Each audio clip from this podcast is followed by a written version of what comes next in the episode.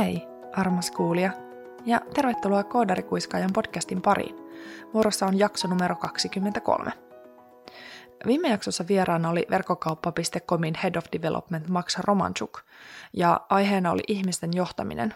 Ja tosi paljon eksyttiin tuonne tunnetaitojen ja kommunikaatiotaitojen ja tiimityön puolelle ja siitä, miten ihmiset toimivat olentoina. Se oli erittäin mielenkiintoinen keskustelu kaikkinensa – Mua jäi erityisesti kiinnostamaan ajatus siitä, että mikä on kommunikaatiokatkosten ja bugien välinen suhde. Keskustelussa puhuttiin siitä, että mahdollisesti tai usein bugin takaa voisi paikallistaa kommunikaatiokatkoksen. Jos tutkit tätä ajatusta pidemmälle, niin, niin tuu ihmeessä raportoimaan, että minkälaisia havaintoja sulla aiheen tiimoilta oli. Ja Släkissä käytiinkin keskustelua siitä, että ei ole itse asiassa mitenkään uusi ajatus se, että, että organisaation viestintärakenteet heijastuu siihen koodiin, mitä tuotetaan. Erittäin mielenkiintoista. No, tällä kertaa äh, vuorossa on sitten vähän erilainen jakso. Puhutaan pystyvyydestä, palautumisesta, jaksamisesta. Ja vieraaksi saapuu Kiskolabsin perustaja, toinen perustaja, stand-up-koomikko, crossfit-yrittäjä ja omien sanojensa mukaan oman elämänsä puutarhatonttu Antti Akonniemi. Äh, Antti on kiintoisa tyyppi, ehtinyt elämässään tehdä monenlaista ja katsotaan, miten Antti jaksaa ja pystyy ja kykenee kaikissa olosuhteissa kaikkina aikoina. Mutta ennen Anttia otetaan pieni teoreettinen alustus. Tällä kertaa teoreettinen alustus ei tule varsinaisesti mistään yhdestä opuksesta eikä käsittele mitään yhtä tiettyä kokonaisuutta, vaan tämä on kokoelma Deep Workia ja Eat That Frogia ja Daniel Pinkin Wenia ja, ja Getting Things Dania ja muita tällaisia uh, oman työn hallintaan liittyviä juttuja.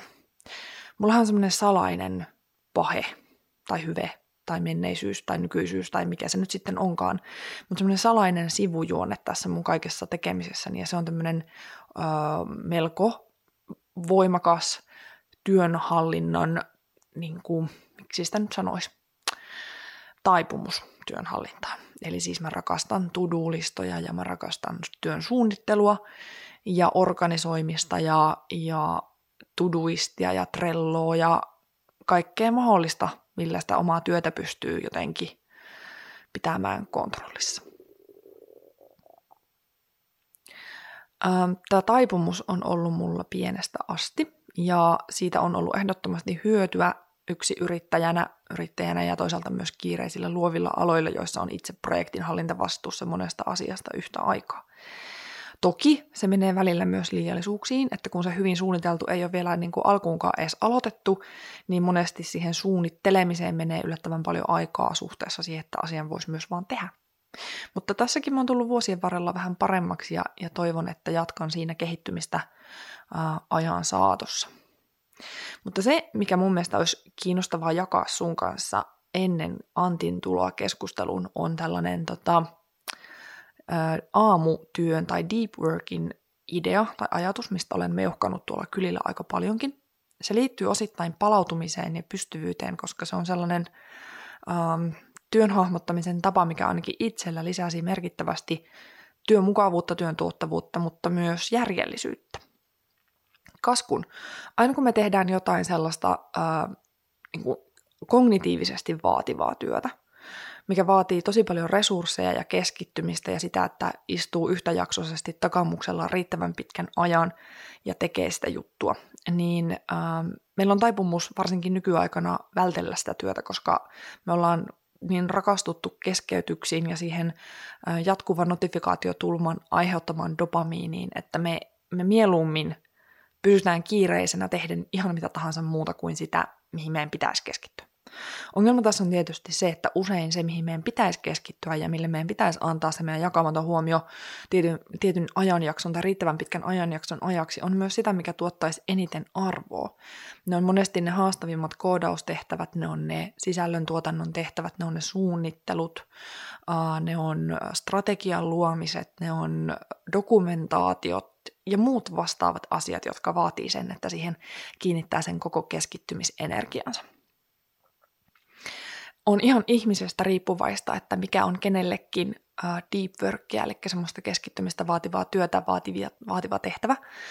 Esimerkiksi tiedän, että muutamalle koodaritutulle sähköpostien kirjoittaminen vaatii deep workia, koska se kommunikaation muotoileminen vaatii huomattavan paljon keskittymistä ja, ja paneutumista, kun taas mulle sähköposteihin vastaaminen on ehdottomasti siis prokrastinointia se on nopeata ja helppoa ja kivaa ja, ja se käy sillä lailla käden käänteessä. Ne on mukavampi vastata sähköposteihin ja lukea niitä ja puljata niiden kanssa kuin, kuin tehdä sitä, mistä kulloinkin asiakas minulle maksaisi mieluiten tai eniten.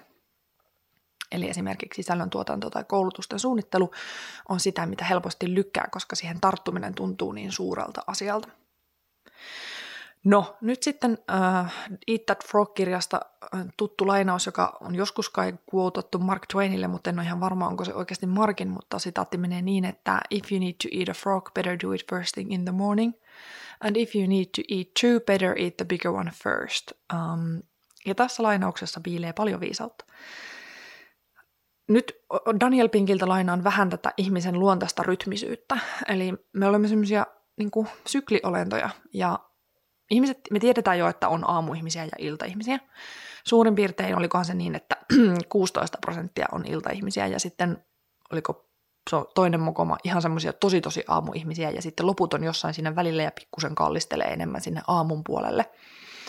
Eli oikeastikin siis melkein viidennes ihmisistä on niitä, joiden aidosti paras työskentelyaika, jolloin aivokapasiteetti on parhaimmillaan ja pystyy siihen luovimpaan ja keskittymistä vaativimpaan työhön, niin se aika on viiden jälkeen illalla – No sit iso osa meistä ö, on puolestaan niitä, joiden aamu, niin paras kapasiteetti on aamulla ennen lounasaikaa.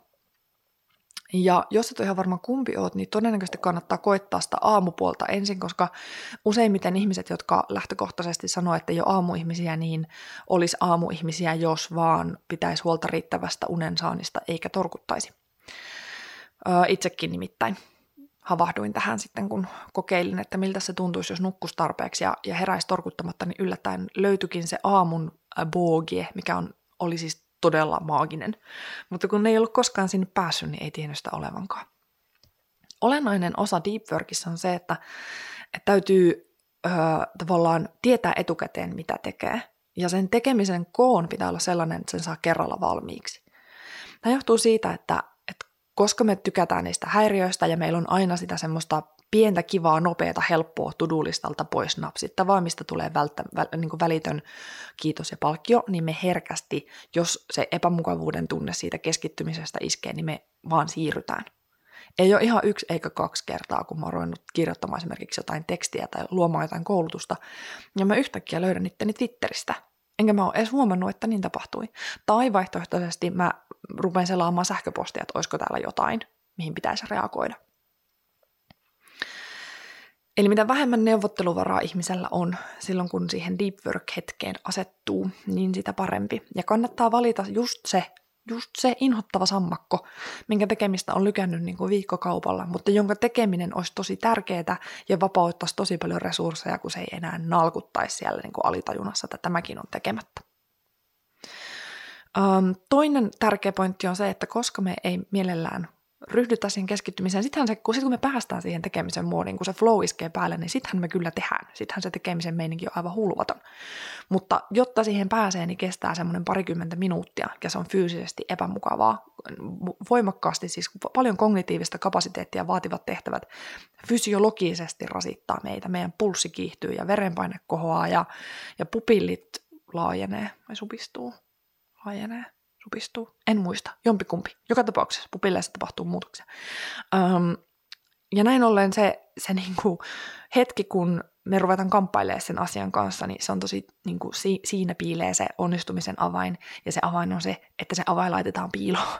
Eli käytännössä pitää kieltää itseltään ja ryöstää itseltään kaikki mahdollisuudet häiriöön. Puhelin pois, internet kiinni, Slack kiinni, Discordi kiinni. Internetselain pois. Uh, puhelin toivottavasti jo toiseen huoneeseen, jos mahdollista. Jos voit, jos voit jättää puhelimen, että se ei ole sun käden ulottuvilla. Koska niin kauan kuin se on jossakin siinä, mihin sun kätesi ylettää, niin ää, ennen mitä myöhemmin se käsi sen puhelimen sieltä hakee. Eli puhelin pois, netti pois, häiriöt pois, notifikaatiot pois, ovi kiinni, vastamelukulkeet päähän, piikkilankaa työpisteen ympärille, huppu, ää, kaihtimet, mikä nyt tarvitaankaan, että pystyy keskittyä. Jotkut avaa kaihtimet, niin kuin esimerkiksi Iiro Uusitalo kertoi omassa jaksossaan, jaksossa numero seitsemän muistaakseni, ää, joka tapauksessa alkupuolella, että, että kaihtimet auki ja kuppi kahvia, sitten keskitytään. Kullakin meistä se on oma. Ja sitten ei muuta kuin tekemään. Eli olennaiset palikat on se, että, että deep workia, eli sitä semmoista syvää keskittymistä vaativaa työtä, ensinnäkin sitä pystyy tekemään suurin piirtein tunnin-puolitoista päivässä, ja sen jälkeen kapasiteetti on siltä päivää käytetty. Sitten kun on tosi harjaantunut ja tehnyt sitä vuosikaudet, niin sitten me päästään parhaimmillaan jopa neljään tuntiin, ja sitä ei kannata tehdä putkeen. Eli jos pystyt tekemään tunnin puolitoista, niin se on jo aivan fantastisen hyvä suoritus ja todennäköisesti olet saanut ihan mielettömän paljon aikaan, koska sitten taas flow-tutkijat tietää, että kun me ollaan flow-tilassa ja tehdään työtä flowssa, niin me ollaan jopa 400 prosenttia tehokkaampi kuin normaalitilassa. Eli tiedä, mitä sun tarvii tehdä, kun seuraava deep work-aika koittaa. katso valmiiksi, että koska sä sen teet, äläkä jätä itsellesi neuvotteluvaraa. Kun se hetki koittaa, kaikki häiriötekijät pois, ja sitten istutaan aloilla niin kauan, että se juttu on tehty. Sen takia on olennaista paitsi tietää etukäteen, että mitä tekee, niin myös pitää huolta, että se tehtävissä oleva pala on sen kokoinen, että sen voi kerralla tehdä. Tässä on sekoitus Eat That Frogia ja Deep Workia ja Daniel Pinky Winnia ja, vähän myös Getting Things Donea ja, ja kaikenlaisia muita tämmöisiä työn ja ajanhallinnan opuksia, joita olen imuroinut itseäni tässä viime vuodet. Jo, eiköhän siinä Deep Work-paatosta kerrakseen. Otetaan lauteille Antti.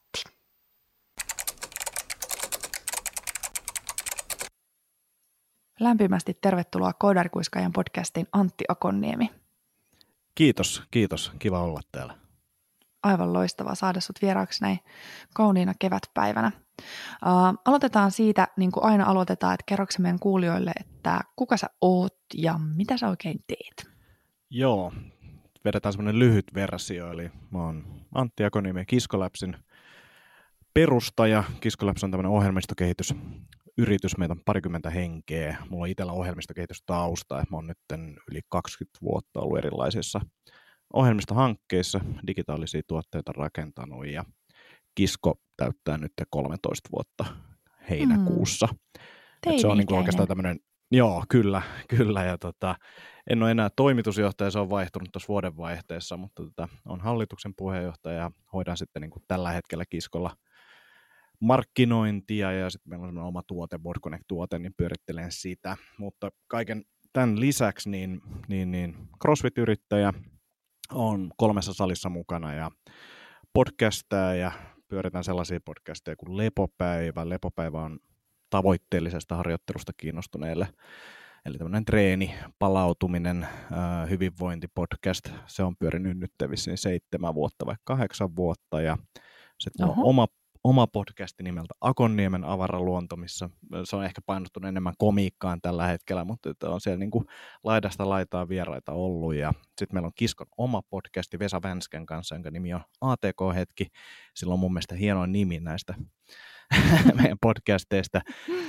Puhutaan siellä vähän niin kuin digitaali, digitaalisiin juttuihin liittyvistä asioista ja ehkä just tietotyöstäkin jossain määrin ja tällaista. Ja sitten on vielä yksi podcast, jonka nimi on Setä Mieltä, missä sitten Ville Kormilaisen ja Tomi Haustolan kanssa, jotka on stand-up-koomikoita, niin jutellaan ikääntymisestä ja sitten kun ollaan, ei nyt oikeasti olla vielä setämies iässä, mutta mäkin olen yli 40, niin, niin kun se alkaa häämöttää jo, niin pohditaan ehkä vähän noita aiheita siellä. Ja sitten teen, tämä on nyt on kolme vuotta tehnyt stand-up-komiikkaa, Silleen, se on harrastus, mutta mä suhtaudun siihen niin kuin, niin kuin se olisi ammatti, että ihan niin kuin tosissaan teen sitä. Ja sitten jonkin verran puhuja keikkaa ja tällaista tulee tehtyä kanssa.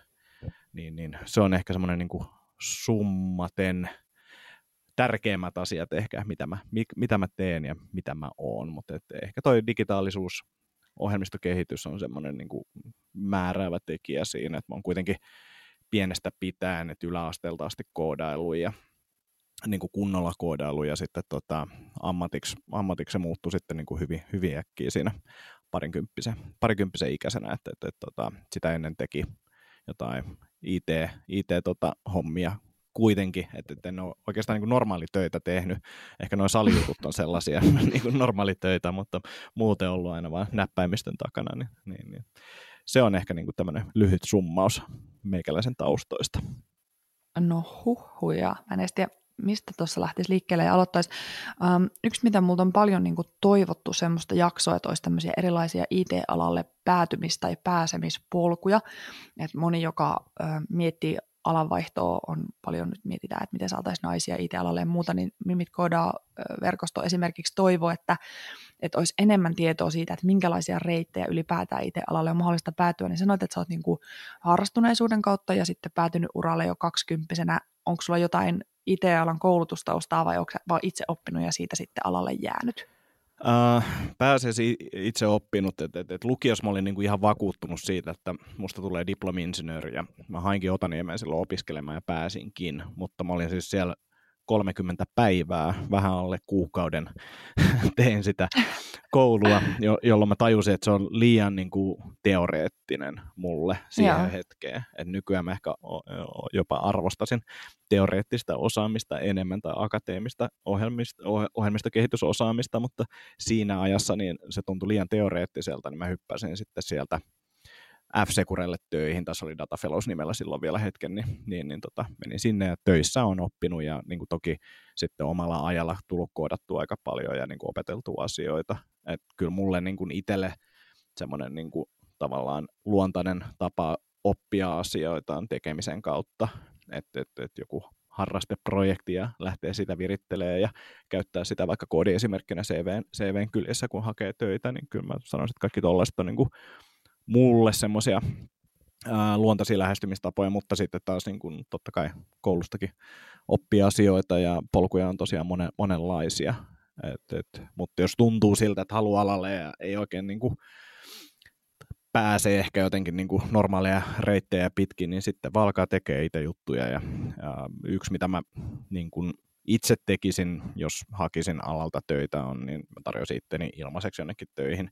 Se on sitten yrityksen, yrityksen tota, asia ja henkilön asiat, onko se A mahdollista, mutta tota, ja sitten että yrityksen osalta niin esimerkiksi kiskolla niin ei me oteta ilmaisia työharjoitteluja, kyllä me maksetaan työharjoittelusta, mutta se voi olla sellainen kulma, millä pääsee ainakin aloittaa sitä keskustelua, niin, niin, niin se voi olla ehkä semmoinen yksi, yksi pikkuvinkki, mutta hmm. tosiaan polkuja on vaikka kuinka monta. Joo. Tämä on kyllä totta, että näyttäminen on monesti tehokas keino ja juuri sellaisissa aloissa, joissa niin kuin sitä oppia voi saada monella tavalla. Että on, niin kuin lääkäri on lääkäri ja, ja tota, juristi on juristi, mutta mitä enemmän me tehdään asioita, joita ei ole koskaan aikaisemmin ollut, joihin mm. ei ole mitään valmiita sääntökirjoja olemassakaan, niin sitä enemmän se tekeminen on arvossa. Kyllä, ja sitten siinä on myös se, että jos miettii, niin kun, äh, vaikka olisi pidempäänkin ollut alalla, niin, niin, niin hakijoita saattaa johonkin paikkoihin olla tosi paljon, niin sitten jos on jotain konkreettista näyttää, että tällaisia mä oon tehnyt, tässä mun harrasteprojekti, tai tällaisia koodinäytteitä niin kuin olen tehnyt, niin, niin, niin kaikki tuommoiset saattaa olla ihan niin kuin merkittäviä tekijöitä siinä vaiheessa, kun haetaan työpaikkaa. Totta. No nyt sitten kun tuossa kerroit tota sun, sun omin sanoin lyhyttä tiivistelmää, niin vähän niin kuin meidän hengästyttää, että miten maailmassa sä ehdit kaiken ton. Ja sitten kun mä tiedän, että sä oot tosi kiinnostunut nimenomaan palautumisesta ja hyvinvoinnista ja muusta, niin miten sä selviät järjessäsi ja terveenä? Joo, mä käytän sitä, tätä yleensä alustuksena myös siihen, että, että, että niin kun tekee näin paljon asioita, niin on niin kuin vähän niin kuin pakko pohtia sitä palautumista ja työn rytmittämistä ja priorisointia ja kaikkea tällaisia asioita. Mutta en mä ole ikinä kokenut, että mulla olisi niin kuin, ää, liikaa asioita tavallaan lautasella, että kyllä mä sen ymmärrän, niitä on paljon ja on erilaisia koulukuntia, että jotkut on sitä mieltä, että tee yhtä juttua, kehity siinä mahdollisimman hyväksi ja mä ymmärrän sen kulman, mutta sitten taas mun aivot ehkä toimii sille, mä tylsistyn tosi nopeasti niin on hyvä, mulla on niin kuin, tavallaan, mä voin vaihtaa asiasta toiseen ja pitää itteni niin kuin, tavallaan liikkeessä sillä, niin tällä hetkellä ainakin tuntuu edelleen siltä, että se, että mulla on paljon asioita, niin on, on mulle hyödyksi, mutta toki pitää miettiä tätä palautumista ja jaksamista tosi paljon enemmän kuin ehkä, ehkä niin kuin, jos olisi vain yksi juttu, mitä tekisi. mulla ei ole myöskään sille, meillä ei ole skidejä, eikä mä pelaa esimerkiksi ihan hirveästi mitään tietokonepelejä tai en katso mitenkään super paljon TVtä tai mitään tämmöistä, että se on niin kuin, mä näen, että, että esimerkiksi stand-up on mulle niin kuin, se on tietyllä tapaa siitä voi tulla ammatti, mutta siis se on edelleen harrastus. Et samalla lailla kuin pelaisi pleikkaa, niin, niin, niin mä teen sitten vaan stand-upia. Et, et kyllä nämä niin kuin kaikki on jotenkin mulle semmoisia, että vaikka mä en saisi niistä palkkaa tai mitään, niin mä tekisin niitä varmasti siltikin ohjelmoinnista lähtien. Et yeah. Vaikka se ei olisi mun ammatti, niin kyllä mä sitä silti tekisin. Toi on hyvä pointti, toi, kun sanot, että ei ole skidejä ja sitten tavallaan, että, että osa niistä intohimoista on harrastuksen ja työn semmoisia risteymiä. Um, että just toi, että tunnistaa sen oman, monesti me verrataan itseämme epäreilusti semmoiseen elämäntilanteeseen, että vaikka että jos nyt on vaikka lapsia, niin nehän vie tosi paljon aikaa ja niin kuuluukin viedä, niin sitten on vaan niin kuin oltava realisti sen suhteen, että mitä se sitten tarkoittaa sen muun ajankäytön kanssa ja mi- mihin on niin kuin sit enää sen jälkeen rohkeita, että ehkä se oman tilanteen tunnistaminen on yksi semmoinen, missä me ollaan välillä vähän huoneja, että me vertaillaan niin kuin, tavallaan niin sanotusti väärin tai vertaillaan semmoisiin kohteisiin, mitkä ei ole meille relevantteja. Kyllä, ja sitten just se, että, että on niinku asioita, jotka optimisti, optimistisesti tai se optimoidusti niin toimisi eri tavalla. Union esimerkiksi hyvä, että mekin ollaan tehty kaikkia palautumisvalmennuksia ja muita, niin totta kai unta pitäisi tulla se minimissään kahdeksan tuntia ja näin poispäin, mutta sitten taas jos on juuri syntynyt vaikka lapsi, joka ei välttämättä nuku ihan hirveästi, niin sit sitä unta ei vaan tuu kahdeksan tuntia, ja, tai jos on kaksi työtä tai mitä tahansa, että pitää niin kuin ymmärtää myös se, että tilanteet vaihtelee, ja tietyissä tilanteissa vaikka kuinka haluaisi, että nyt toimitaan näin, niin se ei ole vaan mahdollista, että pitää olla silleen kanssa niin kuin jollain tapaa armelias itselle, että ymmärtää, että nämä elämäntilanteet vaihtelee, ja näin poispäin, että ei, ei voi vaatia itseltään tai niin kuin maailmalta sitä, että nyt, nyt ollaan niin kuin optimitilanteessa aina. Joo, tämä on hyvä pointti. Um, se ehkä, että me muistettaisiin aina päivittää ikään kuin sitä, myös mitä, mitä, me, mitä me vaaditaan itseltämme suhteessa siihen, mikä se ympäröivä tilanne on, niin se olisi ehkä myös ihan hyvä. Mm, sanoit, että se, että sulla on ollut aina paljon kaikkea, on niin kuin yksi tekijä sille, että on ollut ikään kuin pakko oppia palautumaan, mutta mikä muu sut on ajanut kiinnostumaan nimenomaan palautumisesta ja jaksamisesta ja pystymisestä ja, ja treenaamisesta? Miten ne on sun elämään päätyneet ne aiheet? Urheilutausta on varmaan semmoinen, mä oon niin kuin jolla, jossain määrin tavoitteellisesti harjoitellut jostain 15 14-vuotiaasta asti. Et mulla oli amerikkalainen jalkapallo, oli silloin semmoinen niin kuin ensimmäinen urheilulaji, joka niin kuin oikeasti innosti ja tajusi, että, että hei, tämä urheiluhan on kivaa, että sitä ennen niin kuin en, en kokenut, että olisin mitenkään niin kuin superkiinnostunut ollut liikunnasta tai mitenkään urheilusta, mutta tota, sitä kautta niin kuin kiinnostuin siitä, että mitä suorituskykyä voi nostaa, ja sitten kun sitä aletaan pohtimaan, niin hyvin äkkiä päästään siihen, että mitä tämä palautuminen, ja sitä kautta mä oon ehkä sille polulle niin kuin eksynyt, ja sitä kautta musta on tullut myös CrossFit-valmentaja, Eli innostus ei ikinä, mistä monesti sanonkin tuo niin kuin valmennushommissa, että, että, että joo, nyt mä valmennan täällä, mutta se syy, minkä takia mä oon kiinnostunut näistä asioista, ei ole se, että mä haluan olla valmentaja, vaan se kiinnostus on enemmän niin kuin tavallaan lähtenyt itsestä, ja miten voi itse tavallaan voida paremmin tai suoriutua paremmin jossain lajissa, niin se on sitä kautta lähtenyt. Ja sitten kun tuota, ammatti, tämä niin kuin softa-alan ammattilaisuus kasvoi, niin sitten on tajunnut sen, että hetkonen, että näähän, nämä samat perusperiaatteet niin toimii täällä niin kuin päivittäisessä duunissa ja liittyy olennaisesti siihen suorituskykyyn työpaikalla, että kuinka hyvin on palautunut. Ja nythän tämä niin kuin lepääminen ja nukkuminen ja palautuminen on, on tietynlainen trendi ollut hyvinvointipiireissä ja on siitä nyt ollut enemmän keskustelua myös niin kuin ihan kaikissa tavallaan työaloilla myös, että, että, että se on noussut selkeästi, että ihmiset on alkanut hiljakseen ymmärtämään, että kuinka tärkeitä asioita nämä on. Mutta mulle selkeästi se motivaatio on tullut sen niin urheilun kautta siihen, että, että, että nyt, nyt toki niin kuin hiffaa, että, että, että sillä on paljon muutakin tai muihinkin alueisiin merkitystä. Mutta miten maailmassa sä löysit nimenomaan amerikkalaisen jalkapallon? Mitenköhän mä siihen itse asiassa törmäsin? Mä oon siis Vantaalta kotoisin Martinlaaksosta ja olikohan sillä, että joku, joku taisi olla mun kaveri jotenkin törmäs lippupalloon ja sitä kautta me niin kuin lähdettiin siihen amerikkalaiseen jalkapalloon, se, eikä se vieläkään mikään iso, iso laji ole Suomessa, mutta sitä mä pelasin sen viitisen vuotta, olin, olin nuorten maajoukkueessa jonkin aikaa ja sitten lopetin siihen. Mä oon suhteellisen lyhyt, mä oon 168 senttiä pitkä ja sitten pelasin vähän semmoisia paikkoja, että jos olisi pitänyt SM Liigaan mennä, niin siellä olisi ollut, niin kuin, ei nyt kaksi kertaa niin pitkiä, mutta puolitoista kertaa niin pitkiä kavereita vastassa, niin se ei ollut ehkä niin kuin, mulle se optimaalisin laji. Ja myös se, että se laji oli aika pieni silloin, niin tuntui, että tuns, että ne piirret oli jotenkin liian pienet, että tunsi kaikki, niin, niin, niin sitten se jäi siinä, siinä pois ja sitten sen jälkeen tuli niin kuin muut lajit, että, että sen jälkeen tuli kamppailulajit, brassijutsu, mitä tein kymmenisen vuotta ja sen aikana löysin sitten CrossFitin 2003 ja nyt sitten itse asiassa palasin tuossa keväällä brassijuitsun ennen kuin tämä korona-aika vei senkin harrastuksen pois, mutta tota, tai tauolle, niin, niin sitä kautta ehkä löysin sen niin kuin amerikkalaisen jalkapallonkin. Se on kyllä hieno laji, se on toki muuttunut ja silloin, silloin tota, ei ehkä ymmärretty ihan niitä riskejä, mitä, mitä aivotärähdykset esimerkiksi voi aiheuttaa. Et sikäli olen ihan tyytyväinen. Mä en sitä kovin kauaa pelännyt. Et siitä ei tullut niinku semmoista koko, koko elämän kestävää harrastusta, koska tota, se ei ole ehkä semmoinen, mitä voisi suositella esimerkiksi omille lapsille, jos niitä joskus tulee. Niin, niin, niin ei, ei ole nykyaikana ehkä ihan ok laji.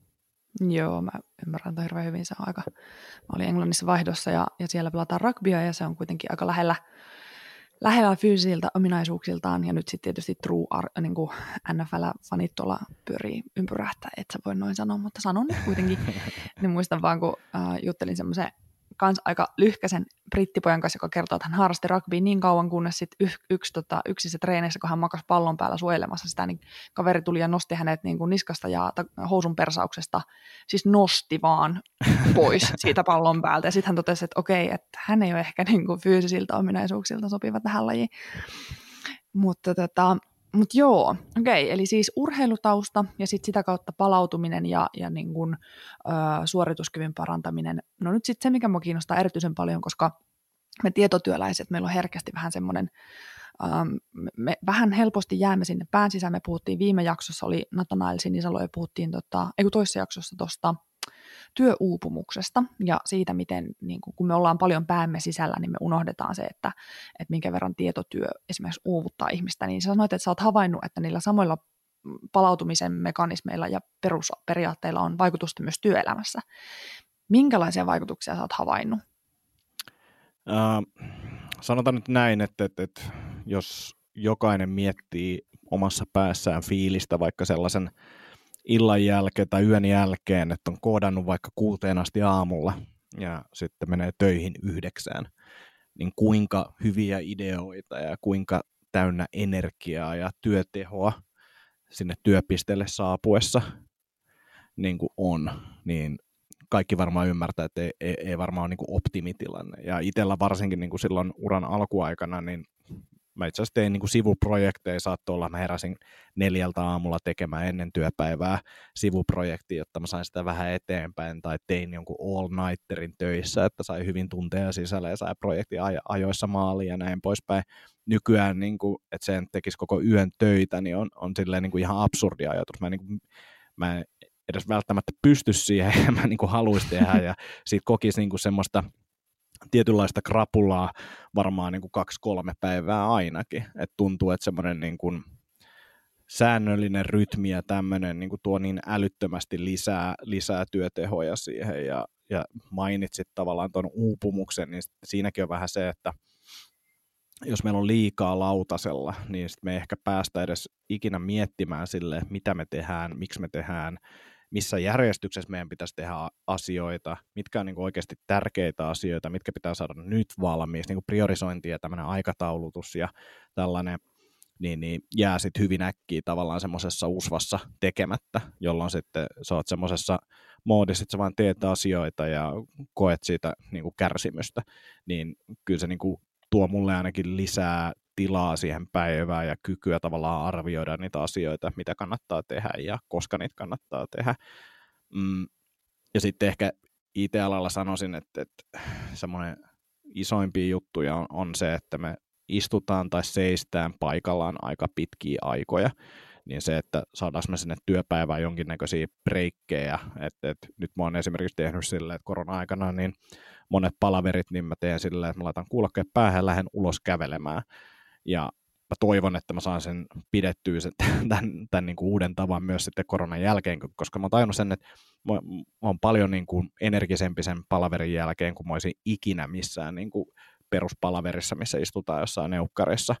Et ne on mulle tosi kuormittavia tilanteita varmasti senkin takia, että ei pysty liikkumaan ja on niin kuin väkisin lukittuna jossain tilassa.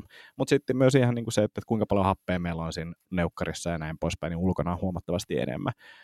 Mm. Mutta tota, se, että kun kroppa on paikallaan, niin, niin, niin ollaan puhuttu paljon sitä, että istuminen tappaa, se on, se on tavallaan totta, mutta tota, toisaalta myös, jos seistään paikallaan, niin sekin tappaa. Et se, että meidän pitäisi niin vaihdella työasentoa, liikkuu niin paljon päivän aikana kuin vaan mahdollista, ehkä käydä tauon aikana kävelemässä toimiston rappuset ylös alas tai jotain tämmöistä ihan superpientä, sen ei tarvitse olla mitään älytöntä, mutta se, että kyllä itsellä ainakin on, niin kuin, varsinkin kun löytää jonkun flow niin siinä on niin kuin helppo vetää se neljä tuntia melkein niin kuin paikallaan syömättä, juomatta ja koodata, niin mm. se ei vaan niin kuin pitkässä juoksussa välttämättä ole, ole hyvä, hyvä asia.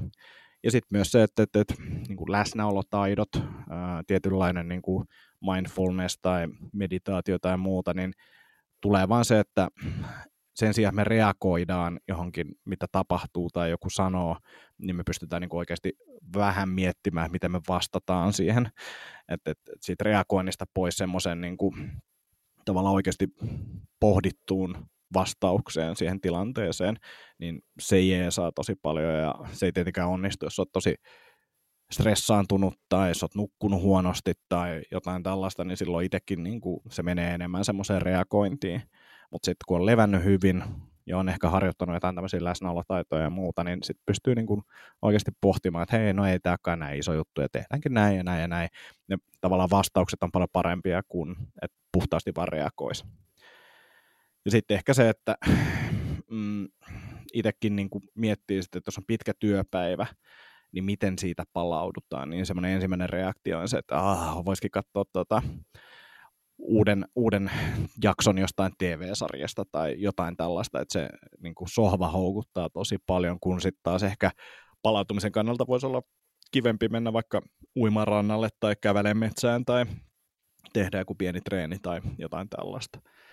Ja ehkä vielä viimeisenä silleen nopeasti, mitä nyt tulee mieleen niin kuin IT-alasta sinällään, niin, niin, niin nykyään asia on paljon parempi, mutta tota, onhan niin kuin IT-alan yksi tämmöinen vitsi, semmoinen pizzaperjantai ja kaikki tämmöinen niin ruokavaliojuttu, että, että aika harva IT-ammattilainen niin kuin jotenkin fiilistelee, tai siellä ei ole semmoinen yleinen asia se, että terveellinen ruokailu on niin jotenkin tosi tärkeää tämän IT-alan tuottavuuden kannalta. Mm-hmm.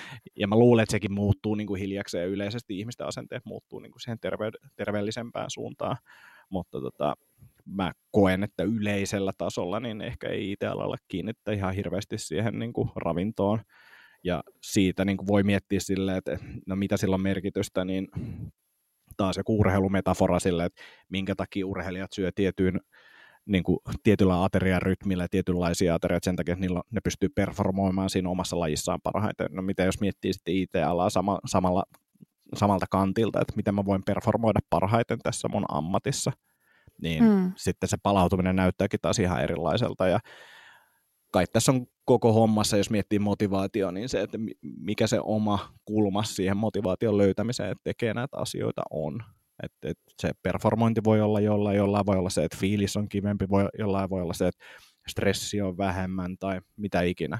Niin kuin, se on ehkä se haastavin asia näissä hyvinvointijutuissa, että mistä se motivaatio löytyy kellekin ja millä tapaa se pitää tavallaan sanottaa, että se menee, menee jakeluun. Nämä on niin kuin, yksinkertaisia asioita, mutta tosi haastavia muuttaa, koska nämä on niin kuin elämäntapajuttuja, eli, tai tapajuttuja, että sun pitää niin kuin muuttaa niitä omia tapoja, ja tapoja muuttaminen valitettavasti ei ole kovin helppoa.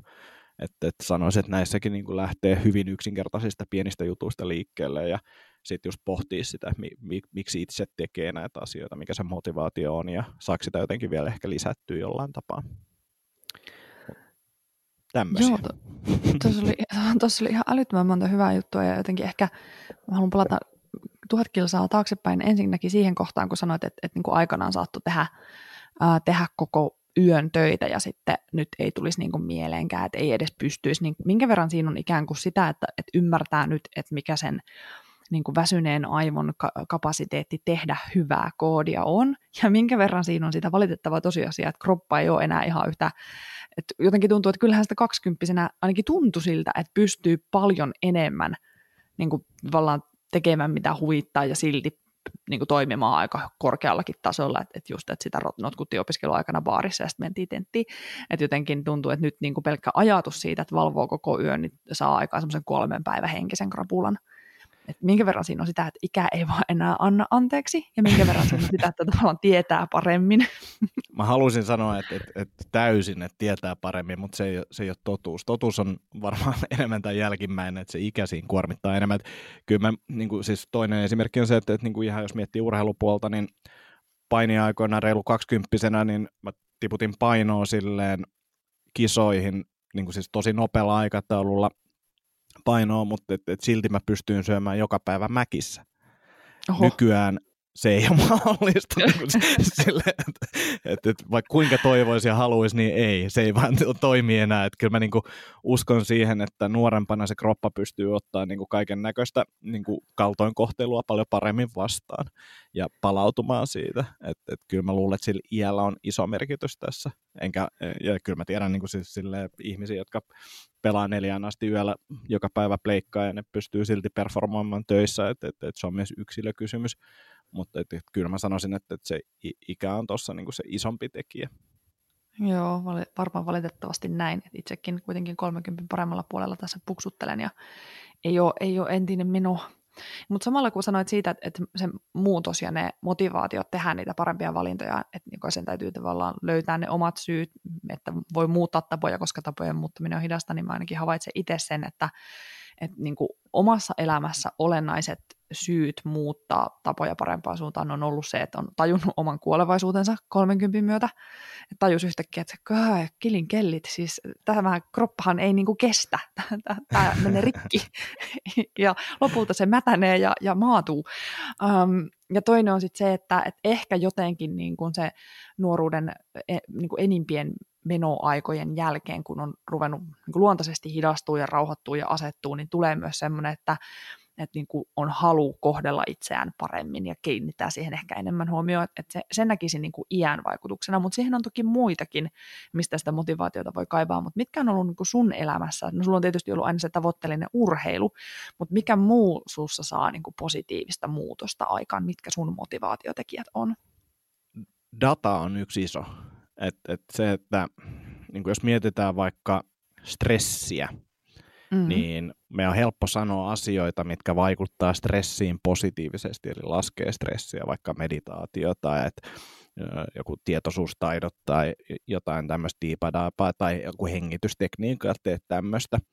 Mutta jos emme tiedetä, niin kuin, että mitä se, niin kuin, jos mä teen jotain hengitysharjoitetta vaikka, niin jos en mä näe sitä vaikutusta, mitä se tekee mulle, niin miksi mä tekisin sitä uudestaan. Ja kun noin voi olla semmoisia, että se vaikutus ei ole koettavissa tai se on niin minimaalinen, että sä et välttämättä koe sitä missään, niin kuin silleen, että sä voit sanoa, että no niin, nyt tuntuu näin paljon paremmalta, ää, niin mun on vaikea tavallaan jatkaa sen uuden tavan tavallaan asentamista itseeni, mutta sitten nykyään meillä on kaiken näköisiä mittareita ja, ja mulle ainakin niin kuin jeesaa esimerkiksi meditaation niin kuin harjoittamisessa se, että mä näen, että hei, mun stressitasot on pienemmät tämän meditaatioharjoituksen aikana tai sen jälkeen.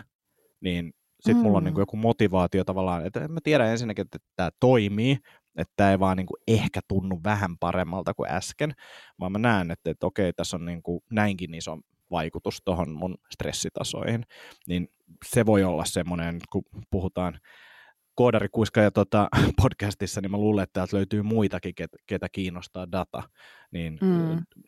Se voi olla semmoinen, ja, ja, ja sitten dataa nykyään siis, no laitteesta saa toki, mutta sitten se voi olla ihan vaan fiilis dataa, että aamuisin laittaa, laittaa itselle jonnekin Google Sheetsiin, että, että, että, kuinka hyvältä tuntuu tänään yhdestä viiteen, ja sitten alkaa niin kuin hiljakseen pohtimaan, että mitkä aktiviteetit aiheuttaa tätä, tai jos mä edeltävänä iltana on juonut pullon viiniä, niin sitten seuraavana aamuna ahdistaa, niin ehkä mä en kokeile seuraavalle iltana sitä, mä en juokkaa sitä pulloa viiniä. Ja katson, kuinka hyvä fiilis mulla on seuraavana aamuna, tai jotain tämmöistä niin kuin hyvin yksinkertaisia mittareita, niin ne voi olla semmoisia, mistä, mistä osa saa sitä motivaatiota, mutta kyllä mä sanon, että toi Kuolevaisuus on aika hyvä, hyvä, hyvä motivaattori tosi, tosi monelle.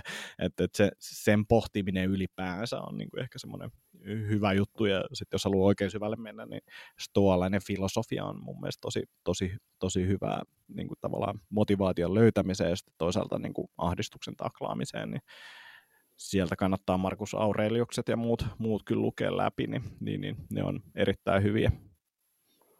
Joo, ja sitten niistä nämä modernit äh, sovellutukset, Ego is the enemy ja Obstacle is the way.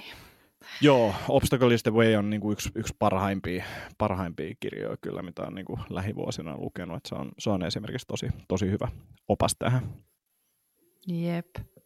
Joo, toi on kyllä toi, mm, mä hirveän hyvin samaistun niinku siihen tuo dataan. Itsekin siis ensin hankin Ouran ja, ja tota, sitten kun rupesi keväällä taas juoksee talven jälkeen ja sitten rupesi näkemään siitä yön datasta, miten yhtäkkiä niin leposykkeet laskee ja sykevälivaihtelut kasvaa ja niin tajus, että hetkinen, että vaikka mä en niin kuin vielä juoksukilometreissä tai olossa muuten, mä en ole varmaan ikinä kokenut sitä paljon puhuttua runners haita, niin, niin tota, ja oikeastikin siis oli tosi masentavaa. Mulla on tosi paha kyljenpisto ollut aina ja sitten jotenkin niin kuin, juokseminen on ollut lähinnä tuskasta ja inhottavaa, mutta sitten se on ollut jotenkin aina silleen, niin kuin helposti saatavilla oleva liikuntamuoto, niin sitten sitä on tullut tehtyä. Niin sitten jotenkin se ei ole ikinä motivoinut, kun ei ole ikinä tuntunut hyvältä, mutta nyt kun näki siitä Ouran datasta, että hetkinen, että tämä vaikuttaa mun sydämeen, niin sitten se kyllä motivoi tosi paljon. Ja sitten mua, mä nauroin tätä jo tuossa Natanaelin jaksossa, että sit nyt viimeisin lisäys tähän data narkkariuteen on toi äh, Garminin kello, joka sitten kun päivän aikana tekee jotain vähän stressipainotteisempaa tai niin kuin enemmän aktivoivaa jotain kouluttamista tai muuta, niin kun se aina sieltä kertoo, että halusitko se välillä vähän hengitellä, että sulla on nyt vähän paljon stressiä, niin sitten jotenkin naurattaa se, että niin, että totta, että sillä, sillä että hetkeksi vaan ihan pysähtyy ja hengittää, niin sillä on oikeasti aika iso merkitys lopputuloksen kannalta se on ihan älyttömän iso juttu, ja siis toi hyvät mainitsit noin noi kyseiset laitteet, että Oura on niin kuin ehkä hintalaatusuhteeltaan semmoinen niin kuin parhaimpia helposti käytettäviä tota, digilaitteet tähän, ja sitten Karminin kellot on, on niin kuin se toinen. Tällä hetkellä itse käytän pelkästään Karminia, ja se on kyllä niin kuin superhyvä ton stressin seurantaan, ja mä en tiedä, onko sun kello se bodypat patteri, mikä mittaa Joo. sitten tavallaan sitä, että kuinka hyvin sä oot palautunut kokonaisuudessa, niin se opettaa kyllä aika hyviä, hyviä asioita, että, että, että se, on, se on erittäin jees. Sitten y- yksi, mikä tuli mieleen kans, ja motivaatioskin on niin kuin erilaisia ihmisiä. Ää, osalle semmoinen niin tavallaan kova lähestymistapa voi toimia, ei missään nimessä kaikille, ja seuraava kirjasuositus, niin missään nimessä kaikille voi olla hyvinkin luotaan työntävää, mutta tota, David Coggins-niminen kaveri on kirjoittanut Can't Hurt Me-kirjan, ja tota, siitä löytyy nyt myös tämmöinen kiroiluvapaa versio, ilmeisesti tuli muutama, muutama päivä sitten ulos, niin se on, se on niin kuin kova. Siis siinä se pointti on oikeastaan se, että, että niin kuin semmoinen kurjuuden maksimointi, että todennäköisesti asiat, mitä sä et halua tehdä, niin on just niitä asioita, mitä sun pitäisi tehdä. Ja siinä mm. niin kuin laitetaan sitä tota, ehkä ego tietyllä tapaa, mutta niin kuin myös sitä omaa, omaa semmoista väsykkä, väsykkä minää, niin aika, aika tota ahtaalle, ahtaalle sen tota kirjassa, että, että se, on, se on tosi mielenkiintoinen ja sitten se kirja on myös motivoiva siis sillä, että se kaveri on mennyt itse niin vaikeasta asioista läpi ja sitten kun itse miettii jotain, että meneekö mä, mä nyt puolen tunnin lenkille vai katsoinko mä kaksi tuntia Netflixiä, niin siinä, siinä maailmassa niin, niin, niin sitä alkaa vaan naurattaa, että kuinka, kuinka väsykkä sitä itse on, kun pohtii sitä hänen tarinaansa ja näin poispäin, mutta siis se ei missään nimessä kaikille sovi. Mulle se oli, se oli motivoiva tietyissä tilanteissa, mä käytän edelleen niitä samoja, samoja perusperiaatteita ja yritän, yritän saada itteni liikkeelle ja tekemään niitä niin kuin vaikeita asioita. Tämä on kyllä hyvä, täytyy laittaa show notesihin kaikki kirjat mä oon niin samaa mieltä siitä, tuohon viittaa myös Mark Manson jommassa kummassa kirjassaan Subtle Art of Not Giving a Fuck tai Everything is Fucked, a book about hope, jommassa kummassa se viittaa juurikin tuohon, että, että me, niin kun, meidän pitäisi pyrkiä rääkkäämään itseämme riittävästi, jotta me oltaisiin resilientimpiä sit niitä elämäntuomia rääkkäyksiä kohtaan, että kun me niin kun jos me päästään itse itsemme liian helpolla, niin meillä ei ole minkäänlaista sieto eikä kestokykyä sit kun se elämä mättää niin kuin ihan huolella sitä taakkaa kannettavaksi. Mutta toi on, mä oon samaa mieltä siitä, kun sanot, että ei, ei toimi kaikille. Et vähän niin kuin kaikissa tämmöisissä elämänhallintaa, self-help ja, ja muu teen näin jutussa, ja mitä mä paljon mietin itsekin, kun mä kirjoittelen noita blogitekstejä ja muita, on se, että oikeastaan ihan joka ikinen ohje – on niin sanotusti väärissä käsissä haitallinen.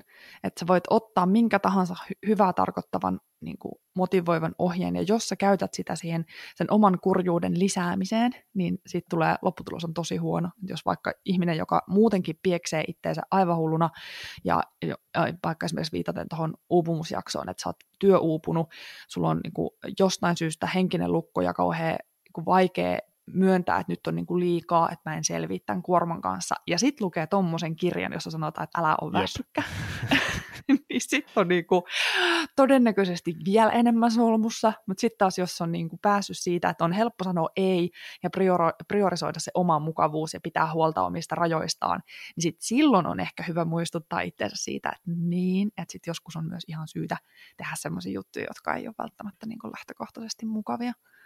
Kyllä, ja siis mm, tässä podcastissa on, kun on aikaa, niin voi sille käsitellä erilaisia näkökulmia ja erilaisia vaihtoehtoja, mutta et, et itse just naura, naurannut välillä sitä, varsinkin niin kuin blogi- tai video-otsikoinnissa, että et tehdään semmoinen joku hurja väittämä, esimerkiksi se, että et, et pitäisi aina tehdä tota, sitä, mikä, mitä ei missään nimessä haluaisi tehdä tai jotain tällaista, niin se on, niin kuin, se on klikkiotsikko tietyllä tapaa, jos se pätee 80 prosenttiin asioista, ja mua huvittaa siis ne reaktiot yleensä, kun ihmiset on silleen, että, että no joo, mutta tämä ei sovi tähän. Ei tietenkään sovi, mutta jos mun otsikko on semmoinen, että jotenkin vedellä, tai kädenlämpöinen silleen, että ää, jossain tilanteessa kannattaa tehdä sitä asiaa, mikä ei tunnu juuri nyt siltä, että mitä haluaisi tehdä, niin ei kukaan lue tuollaista niin tekstiä, mutta se on jotenkin toi netti ja sitten se riittävän tiivis formaatti, eli esimerkiksi blogiotsikko, niin, niin, niin nämä välillä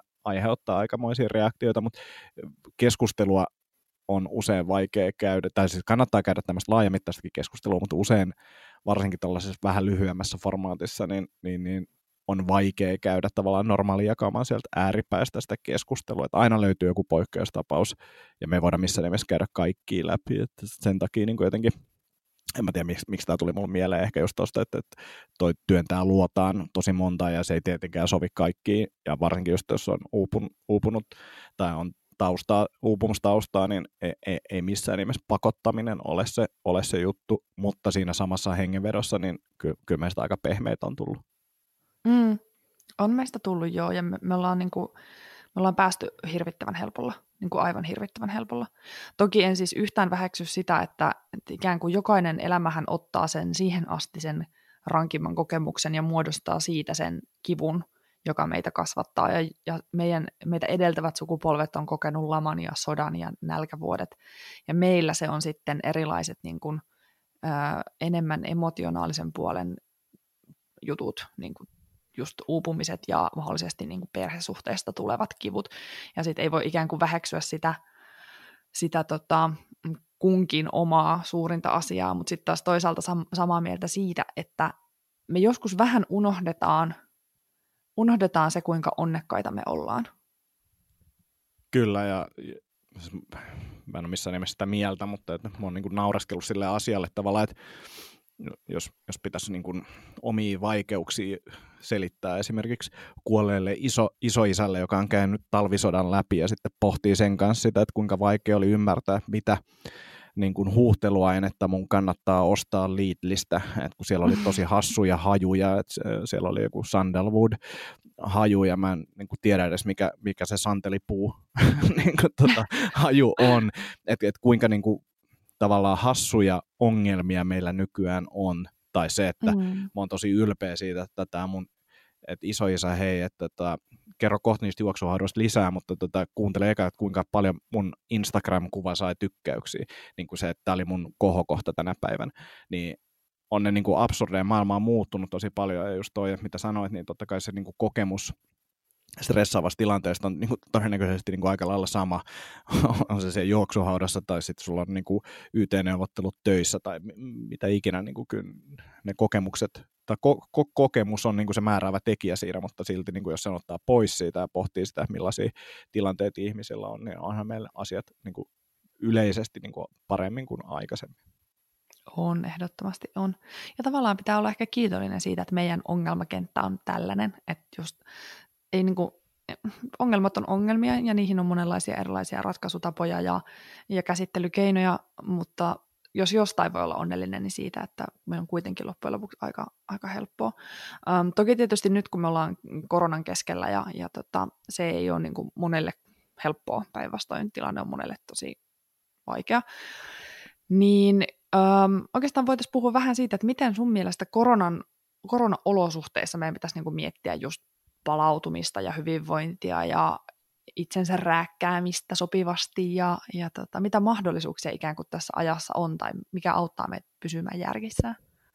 No ensinnäkin mä näen, että tämä on todella iso mahdollisuus ihmisille. Ensinnäkin viettää aikaa itsensä ja omien ajatusten kanssa ja tavallaan ehkä löytää sitä, että mitä haluaa tehdä, mitä ehkä haluaisi olla tai muuta. Tämä on niin itsensä kehittämisen kannalta ihan superhyvä aika, koska meillä ei mene matkustamiseen välttämättä enää niin paljon aikaa, tai meillä ei ole mitään niin semmoisia yleisiä harrastuksia, mi- mihin nyt pystyisi käyttämään aikaa, niin meillä olisi niin kuin nyt mahdollisuus panostaa itseemme aika paljon.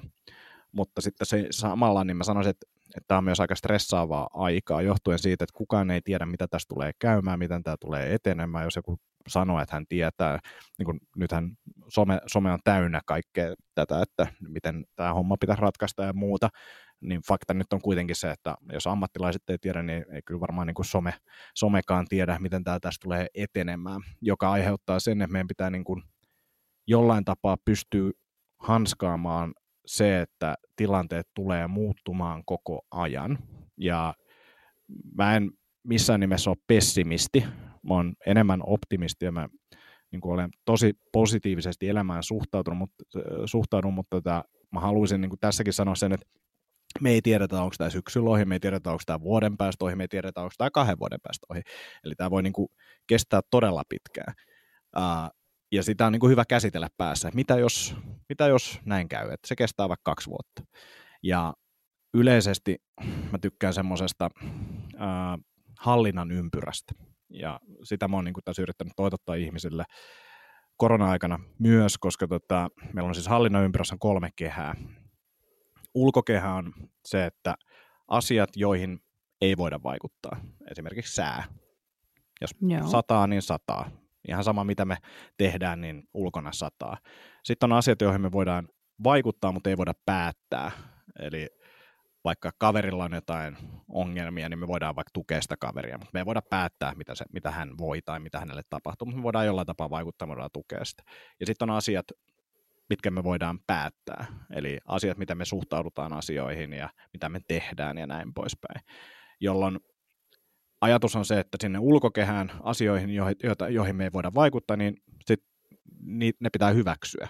Jos ulkona sataa, niin sitten ulkona sataa, vaikka me oltaisiin haluttu mennä piknikille ja se pitää hyväksyä, siihen ei kannata käyttää energiaa ihan hirveästi. Sitten se keskimmäinen kehä, niin sitten kannattaa tehdä ne asiat, mitä voi tehdä tukeakseen sitä kaveria ja sitten antaa sen olla. Ja sitten asiat, mitkä ärsyttää meitä, mitä me haluttaisiin vaikka itsessämme muuttaa, niin sitten ne pitää tehdä, jos ne oikeasti halutaan muuttaa. Ja tämä työkalu on mun mielestä niin kuin silleen supersimppeli, koska esimerkiksi koronassa tapahtuvat muutokset, onko meillä töitä ensi viikolla, onko meillä koulut kiinni vai auki, niin ne on asiat, mihin me ei voida vaikuttaa.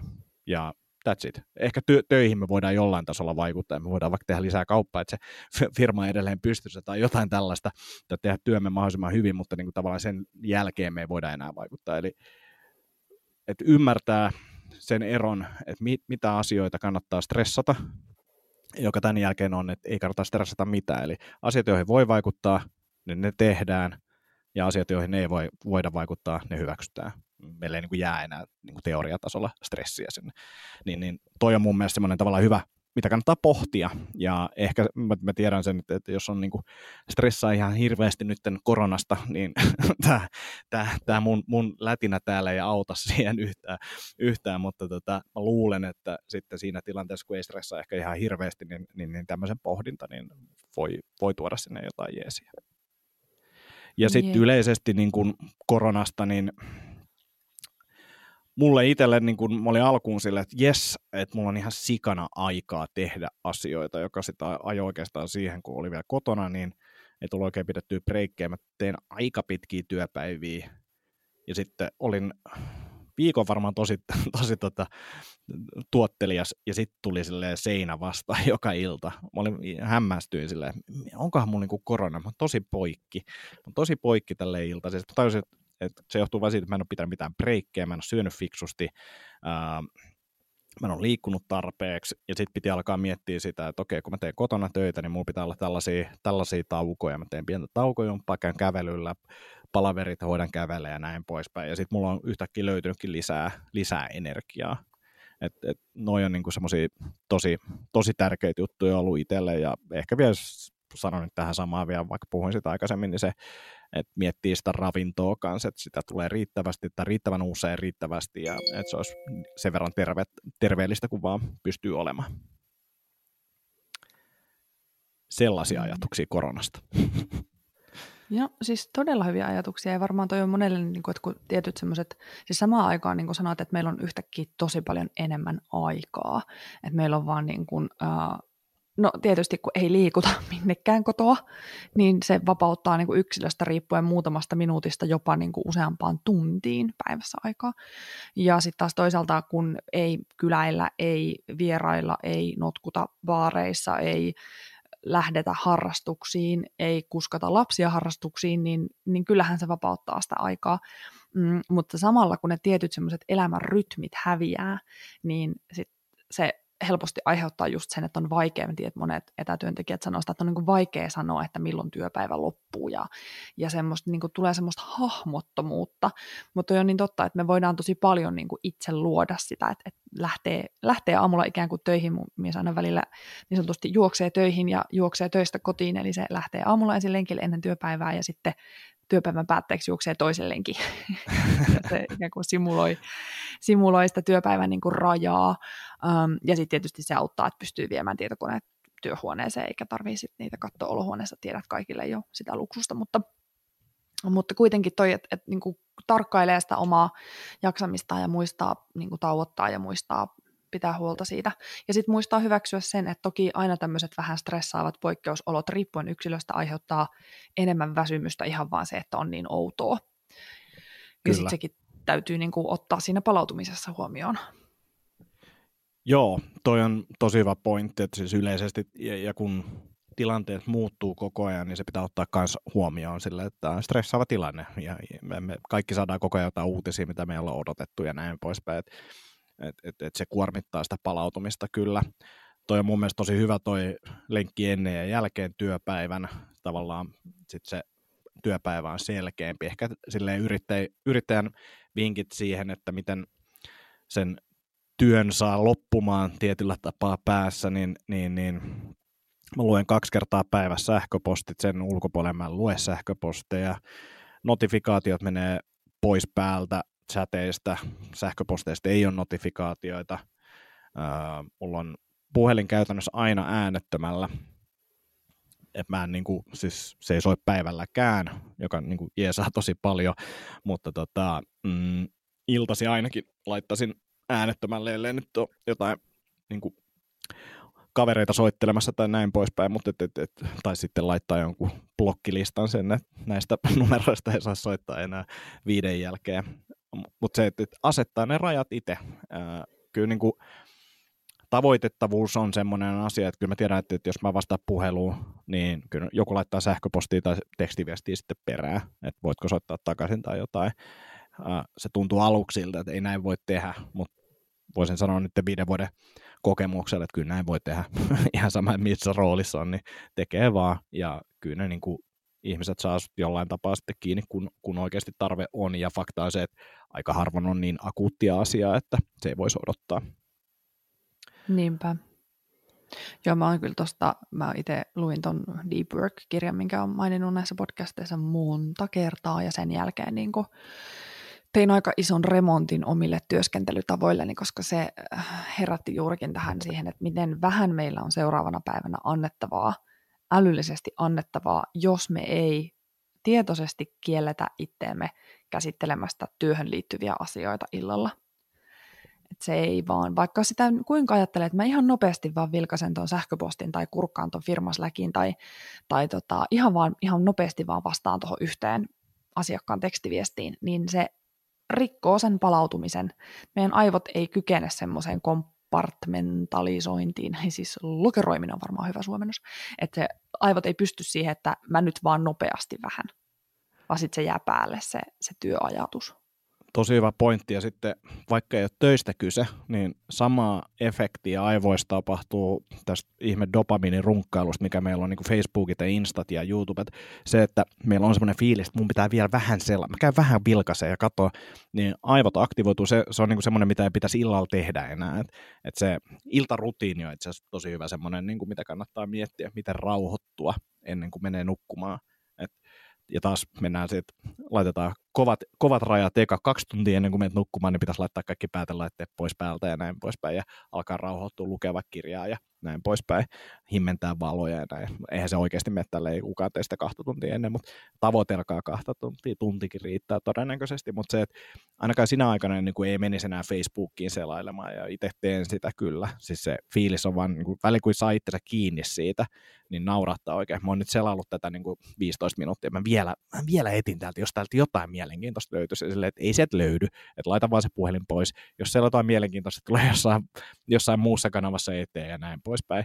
Mutta se, että me jotenkin, mä, mä näen sen, että se on vähän niin kuin semmoinen joku herkku tai jälkiruoka tai jotain, mä perustelen itselle. Mä oon tehnyt niin pitkän työpäivän, nyt mun pitää vähän selata tätä Instaa, sille ei pidä. Et lue kirjaa, se on paljon parempi sulle, nukut paremmin, se on paljon virittyneempi seuraavana aamuna ja voit vaikka aamulla sitten selaa sitä Instaa tai Facebookia, jos siltä tuntuu. Mut noi on kanssa niinku vähän niin vaarallisia. On, ja me ollaan, siis toi koukussa oleminen on tosi totta. Mä huomaan itse sitä, että, että siinä kohtaa, kun mä niin kun menen semmoiseen aivottomaan selailumuodiin, että mä hypin niin kuin eri applikaatioiden väliä. Ja sitten siinä kohtaa, kun avaa niin kuin kolmatta kertaa Twitterin tai Insta, niin kun, että sä oot jo lähtenyt sieltä pois ja käynyt jossain toisessa ja tuut ikään kuin takaisin, niin sitten tajuu sen, miten autopilotilla ja miten niin semmoisessa niin kuin aivan täysin aivottomassa moodissa sen kanssa menee. Ja mä oon sitä mieltä, että joskus semmoinen varti aivoton moodikin voi olla ihan hyvä, mutta sitten kun se jotenkin hallitsee sitä omaa tekemistä, että siinä ei ole enää mitään kontrollia siinä omassa toiminnassa ja jotenkin siihen humpsahtaa niin kuin tuntikausia ja pompit vaan menemään niiden eri applikaatioiden välillä, niin ei. Ja mulla on siis kuitenkin myös kaikki notskut pois, että ei ole niitä punaisia palloja, mitkä, mitkä niin kuin himottaisi, vaan, vaan sitä vaan menee katsoa, että no mitäs täällä nyt olisi.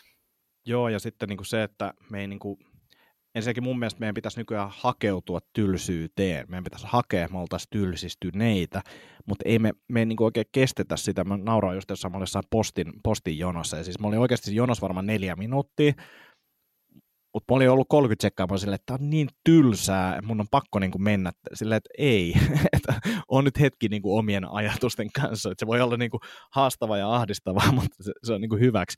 Se on vaan niin kuin naurettavaa, että kuinka niin kuin nopeasti meille tulee semmoinen fiilis, että, että mä en kestä tätä ilman jotain niin kuin Facebookia. Että, mm. että se, on, se, on, se, on, se on aika pelottavaa mun mielestä. On. Simon Sinek puhuu tuosta tosi paljon, että miten tavallaan innovaation kannalta vaarallista se on, että meillä ei ole enää ikinä tylsää. Että me on opetettu itsemme siihen, että meidän ei tarvitse sietää tylsyyttä. Ja juurikin se, siis sehän on ihan kamala se tunne, kun tulee se tylsyys, niin 30 sekuntia on nimenomaan aika lailla se, jonka jälkeen se käsi etsii sieltä puhelimen sieltä taskusta. Joo, ja sitten se, se käsi, käsi hakee se vielä silleen, että sä et tee sitä niinku tietoisesti, vaan se yhtäkkiä ilmestyy su, su, suhun, tai sun käteen se puhelin ja sä oot siellä Facebookissa. Joo, joo. ja sitten mä tein paljon sitä joskus, että äh, jos mä luin sängyssä illalla, niin mä huomasin, että mä olin laskenut kirjan pois ja ottanut puhelimen tilalle. Sitten mä yhtäkkiä huomannut, että mit, mit, mitä tässä tapahtuu, että mulla on tuo kirja tuossa sylis, ja sitten mä oon täällä Twitterissä. että kun se kirjan lukeminen on hidastemposta, mä oon vielä hidas lukemaan, niin se hidastemposuus on liian hidasta meidän niin kuin tähän tämmöiseen instant gratification apinan syöttämiseen tottuneeseen aivoon. Että mulla on se, että nyt nopeammin sitä hyvän olon tunnetta tänne. Mä luen nyt niin kuin ennen kuin mä menen nukkumaan ja sitten mä en oikeasti pysty lukemaan kuin sen viidestä kymmenen minuuttia maksimissa. Sitten mä nukahdan. Mulla, niin kuin mä huomaan sen, että se Kindle tai kirja alkaa niin kuin osua otsaan silleen yhtäkkiä. Niin se on niin kuin tosi hyvä myös silleen, että tavallaan kääntää se on tylsää, mutta sitten tota, sä nukahdat nopeammin. No sepä se. Mä muistan ole ihan yksi eikä kaksi kertaa, kun äiti on käynyt, niin kun mä ollut pieni, niin sammuttamassa valot ja ottamassa tuon sormusten herran naaman päältä pois. se oli semmoinen, mun kanssa nukahdin aina lukemiseen. Tota, asiasta täysin kenkelusikkaan, koska tajusin, että meillähän on siis käsittelemättä kokonaan yleisöltä tulleet kysymykset. Oletko Noniin. valmis kuulemaan, mitä, mitä koodarikuiskaajassa läkissä sulle lähetettiin Kyllä, terveisiä? mahtavaa. Kerroin siis tota, pääseväni haastattelemaan Kiskolapsin perustaja stand-up-komikko Antti Akonniemeä, ja en antanut mitään, siis en antanut tämän enempää niin kuin kontekstia, niin sitten ensimmäiset, ensimmäiset kysymykset oli, että onko hän AA-kerhon jäsen? En vielä en tiedä, ainakaan. Mä en tiedä, viitataanko tässä niin Antti Akonniemeen vai anonyymeihin alkoholisteihin. Sitten seuraava kysymys on, että mikä naurattaa? Uh, omat vitsit tietenkin. Uh, mulla on, en mä tiedä, miksi mä ni, niille nauraa eniten. Mutta siis joo, siis äh, sarkasmi, absurdit jutut, ne naurattaa, ne on, ne on hyvin lähellä. Ja sitten jos mennään TV-maailmaan, niin Curb Your Enthusiasm, Seinfeldin on niin kuin ihan sika hyviä sarjoja, mistä tykkää. Family Guy on ehkä yksi parhaimpi. Family Guy on niin kuin semmoinen, että jos pitäisi jotenkin kuvata omaa huumorintajua, niin ehkä se on niin kuin semmoinen suurin piirtein semmoinen, mitkä itseään naurattaa, niin Family Guy on aika, aika hyvä kuvaamaan sitä. Loistava. Ootko puujalkavitsien ystävä? En. Oi god Ai ai. Mua nauratti siis, mä kävin katsomaan, stalkkasin luonnollisesti sun nettisivut ja, ja tota, ennen, kuin, ennen kuin tein tätä meidän keskustelurunkoa, ja viittasinkin edellisen jakson lopussa, kun sä oot kirjoittanut, että sä oot oma elämässä puutarhatonttu, eikö pitkän linjan puutarhatonttu. Mä hiikin sille ihan tosi paljon. se, joo, se, se, se, on, se ei ole mun mielestä puu, puujalkavitsi sinällään. Ei, tota. se on. Ja sitten mä, mä hymyilytti tämä, että tämä asia, tämä anonyymi tota, yleisöpalaute, että en ole ikinä tavannut ketään, ketä naurattaa omat vitsit noin paljon. Joo, mäkään en ole vielä ja mä saan sit aika usein, siis saattaa olla lavalla silleen, että jos mä kerran jonkun vitsiä yleisöön nauraa sille, mä nauran itse sille. Siis silleen, ja siis vaikka mä olisin kertonut sen niin kuin 50 kertaa sen sama jutun, niin edelleen se mua naurattaa jostain syystä. Mulla on itsellä tosi hauskaa lavalla, että se on, se on niin kuin ehkä semmoinen tietynlainen ominaispiirre, että naureskelen kyllä avoimesti omille jutuille. No se ehkä osaltaan vastaa sitten yleisökysymys oli myös se, että miten selvitä, kun yleisö ei naura. Joo, no toi voi olla yksi semmoinen, se kuuluu lajiin, se pitää vaan kärsiä ja se on ihan hirveä tunne. Sitä, sitä kutsutaan lavakuolemaksi. YouTubesta itse asiassa löytyy mun kanavalta, mä tein nyt tässä korona-aikana, niin tein tämmöisen lavakuoleman liven, missä mä siis useammalle yksittäiselle kaverille esitin mun uusia juttuaihioita ja siellä ei ihan hirveästi nauru tullut, mutta tota, äh, se, se kovettaa ja sitten siinä tilanteessa niin se on niin hirveä tunne, että sä et enää ikinä halua kokea sitä uudelleen, jolloin sä saat todennäköisesti kirjoitusmotivaatio, että sä kirjoitat parempia juttuja. Ja sitten siinä hetkessä niin kyllä sä aika aktiivisesti etsit mitä tahansa, millä sä saat sen yleisön nauramaan, että et sitten tulee kyllä niin kuin improvisoitua ja etittyä ja näin, että et se on se on, se on ikävän tuntusta, mutta tota, kehittävää kyllä sekin. No varmasti.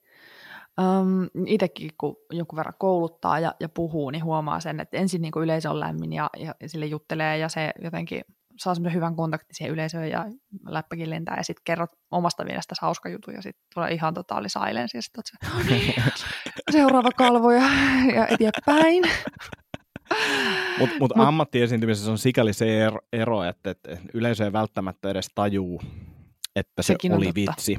Että et, et siinä on, se, no on mun mielestä kivoja tilanteet, nyt varsinkin kun on tehnyt stand-upia, koska siinä sä pystyt tiputtelemaan semmoisia vitsejä, ja vaikka yleisö ei tajuisi, että toi oli vitsi, että sillä olisi pitänyt nauraa, tai että, että se oli niiden mielestä hauska, niin sitten vaan menet eteenpäin, ja sitten kaikki on niin kuin edelleen normaali, koska se normaali on se, että ammattiesityksessä kukaan ei naura, Mm. Ja kaikki naurut, mitä sä saat, niin se on niinku bonusta. Et se on Totta. super eri, kun sitten taas jos sä oot stand-up-keikalla ja kukaan ei naura, niin se on niinku aivan kauheata. niin siinä on niinku ikään kuin se oletusarvo, että suurin piirtein kaikki, mikä sun suusta tulee, sen pitäisi olla hauskaa. Kyllä, kyllä, just näin. no sanoit, että lavakuolema antaa motivaation kirjoittaa, niin sitten yksi kysymys oli, että miten monta tuntia viikossa suunnitellaan ja kirjoitetaan stand-upia, miten se prosessi menee? Uh, nyt korona-aikana ehkä tulee kirjoitettua kyllä enemmän. Et mä kirjoitan, joka päivä mä yritän kirjoittaa minimissään puoli tuntia, oli korona-aika tai ei, mutta nyt me ollaan vedetty tuossa tota yhden kollegan kanssa niin kahta kolmea kirjoitussessiota, semmoista niin läpikäyntisessioa viikossa, jotka on kaikki ollut tunnin pituisia, ja sitten se on motivoinut kirjoittaa kyllä ehkä vähän enemmän. Mutta tota, yleisesti niin se prosessi menee silleen, että aina kun tulee joku hassu ajatus tai aihio mieleen, niin se kirjoitetaan jonnekin ylös. Uh, ja sitten kun on kirjoitushetki, niin sit sitä lähdetään kirjoittamaan niin kuin vitsimuotoon. Ja usein se menee sille, että se ensimmäinen versio on semmoinen aivan liian pitkä, missä on ängetty tavallaan kaikki mahdolliset mukaan. Sitten se joko käydään jonkun tyypin kanssa läpi, jolloin se tiivistyy, tai sitten se vedetään lavalla jollain treeniklubilla läpi, jossa nähdään, että okei, nuo jutut aiheutti jotain reaktioita, niihin kannattaa panostaa enemmän.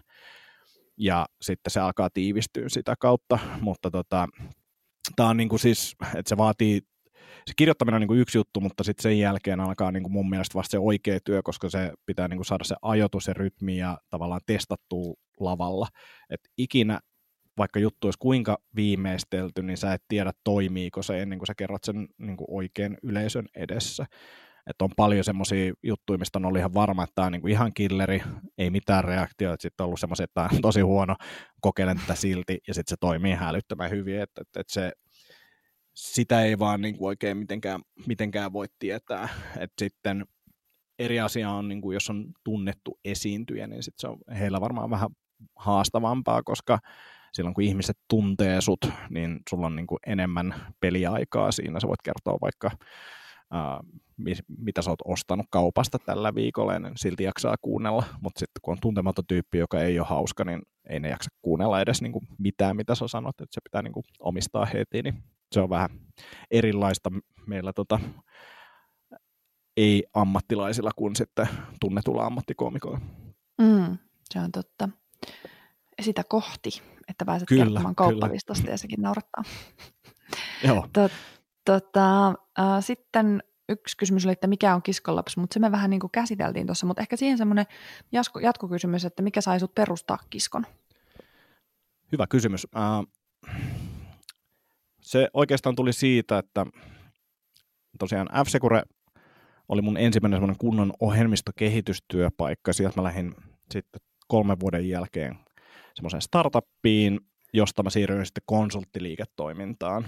Se oli laadunvarmistuspuolelle – semmoisen vähän pienempään firmaan si- silloin, ja sitten mä siirryin sieltä IBMlle, ja sitten mä tajusin, että se IBM oli tavallaan niin kuin sen parempaa posi- tai paikkaa ja positioa sillä laadunvarmistuspuolella. Mä en olisi niin kuin löytänyt Suomesta, ja sitten mä olin nähnyt ehkä kulttuurillisesti työkulttuureissa niin isoja semmoisia virheitä siellä, ja muissa työpaikoissa f oli kyllä tosi hyvä, että sitä mä suosittelen kyllä lämpimästi, enkä mä nyt dissa IBMkin on varmaan muuttunut tosi paljon, mutta tuli semmoinen fiilis, että mä en löydä sitä unelmatyöpaikkaa niin kuin työpaikkaa vaihtamalla.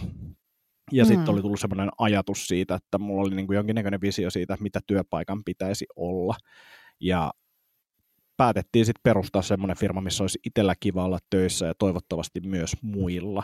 Ja meillä on edelleen kiskolla semmoinen mantra, mitä me pidetään yllä, joka kuuluu, että we make people happy ja mm. lähtee siitä, että me tehdään meidän omat työntekijät onnellisiksi ja sitten asiakkaat onnellisiksi ja sitten asiakkaiden asiakkaat onnelliseksi, joka ohjaa sille tekemistä aika paljon, mutta edelleen on kiva tulla töihin kiskolle ja niin tuntuu olevan muillakin kiskolaisilla, niin, niin, niin se on niin kuin oikeastaan se kiskon olemassaolon ää, tarkoitus.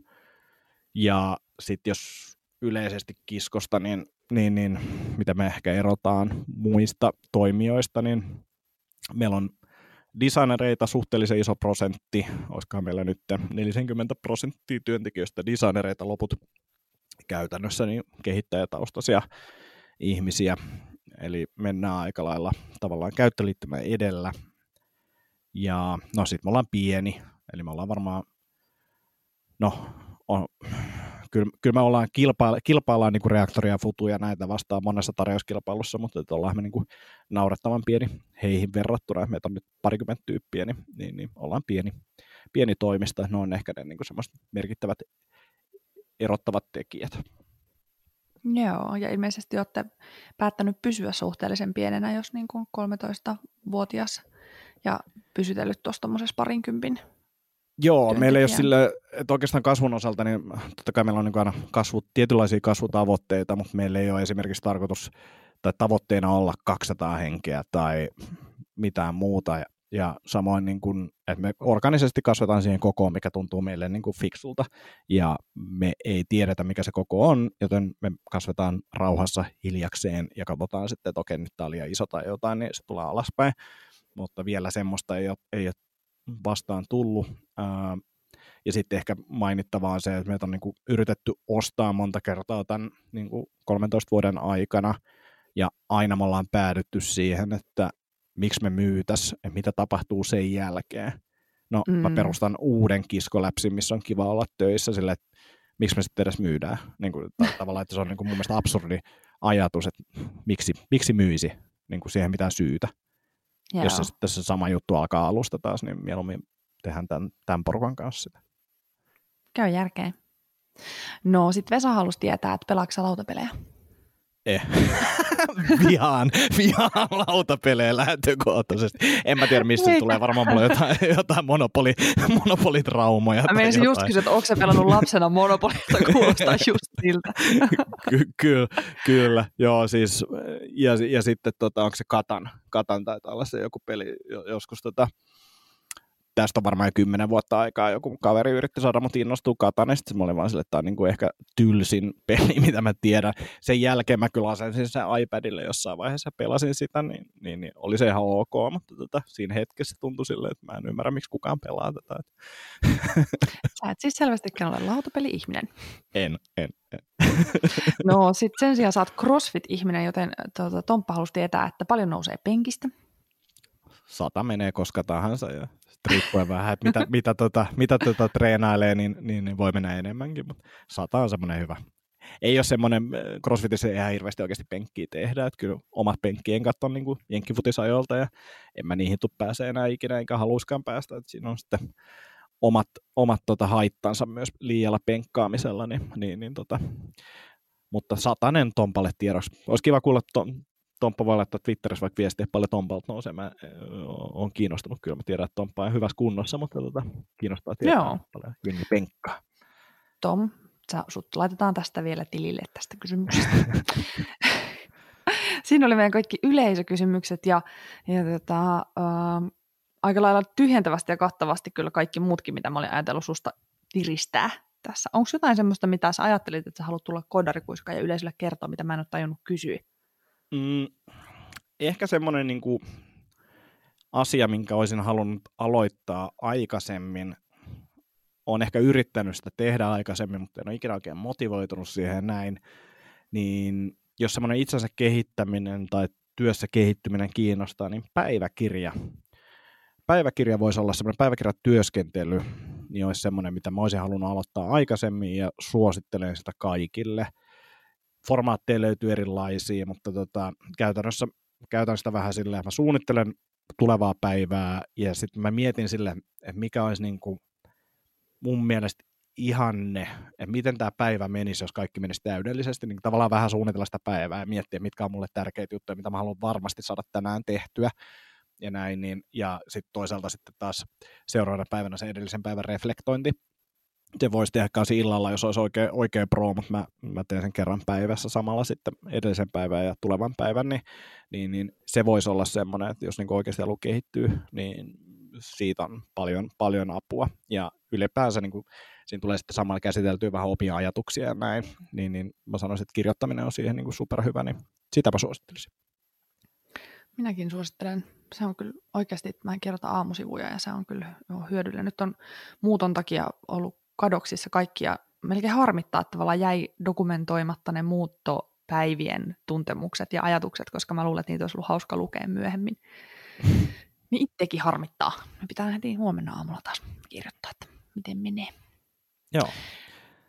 Joo, näistä tota, kuvioista voitaisiin sitten siirtyä siihen, että jos nyt ihmiset ja, ja miksipä eivät haluaisi talkota sinua internetseistä, niin mihinkähän siis mennä ja mistä kaikkialta sut löytää ja, ja mistä kiskon löytää ja, ja sen sortisia. Joo. no siis? Kaikki löytää kaikista, kaikista tota, somepalveluista varmasti.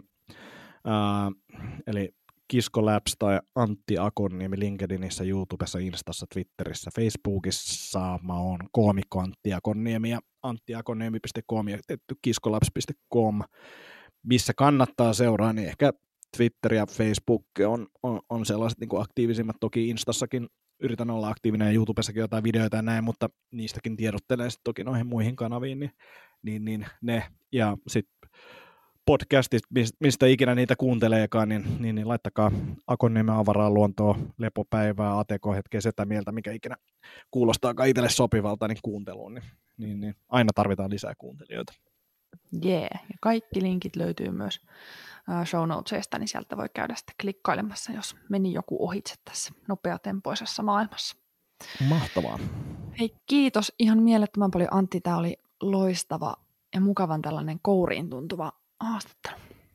Kiitos, tämä oli, tämä oli erittäin jees, sai itsekin ajateltavaa taas, niin, niin, niin tota, ei mitään. Kiitos tosi paljon, että sai olla mukana. Kiitos kun tulit ja aurinkoista päivää. Jes, kiitos samoin. Moi moi. No semmonen keskustelu Antin kanssa. Siinähän oli vähän kaikkea ja pikkusen päälle.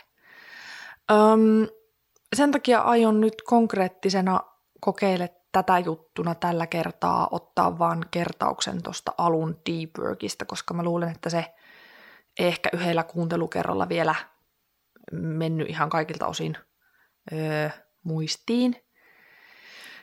Ja voisinpa vaikka tuonne show notesihinkin nämä vielä tiivistellä, niin voi sieltä käydä sitten lunttaamassa, että miten se meni, ja laittaa linkin yhteen vähän pidempään artikkeli, jos ei tässä kohtaa halua ruveta kirjaa lukemaan. Öm, mutta siis, deep work, eli keskittymistä vaativa työ, se mitä käytetään siihen, uh, siihen tehtävään, mikä vaatisi sitä, että pitäisi istua perslihaksilla ja, ja keskittyä. Ja se on eri ihmisille eri tehtävä.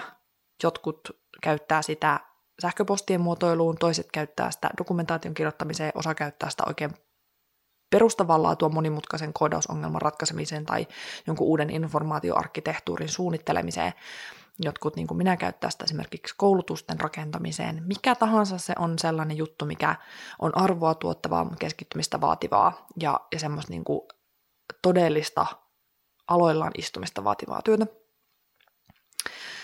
noin tunnin viiva puolentoista tunnin pituinen palikka sitä duunia. Jos se on asia, minkä sä saat siinä puolesta toista tunnissa kerralla valmiiksi, niin hyvä. Jos ei, niin kuin esimerkiksi vaikka väitöskirja tai kokonaisen uuden applikaation dokumentaatio, niin päätä, että mikä pala. Mieluummin niin päin, että tämä pala, kuin että puolitoista tuntia tätä tekstiä Sitäkin mä oon käyttänyt, sekin toimii ihan ok, mutta parempi on se, jos sulla on niin kuin tarkkarajainen kokonaisuus, koska sitten on mahdollista, että sä saat sen tarkkarajaisen kokonaisuuden myös nopeammin valmiiksi, jolloin sä voit palkita itsesi sen loppuajan katsomalla sitten vaikka kissavideoita. Ihan mikä tahansa, mikä on sulle rentouttavaa ja nautinnollista ja mukavaa. Pelata 15 minuuttia online-peliä tai, tai jotain. Ajatus siinä on se, että, että kun me saadaan valmiiksi ja palkitaan itsemme. Toki tietysti se valmiiksi saaminen itsessään on palkitsevaa, mutta myös se itse siitä työstä palkitseminen ruokkii semmoista positiivista äh, kierrettä, joka sitten taas siinä kohtaa, kun rupeaa seuraavan kerran tekemään deep workia, niin takaa sen, että sä jaksat sen tehdä.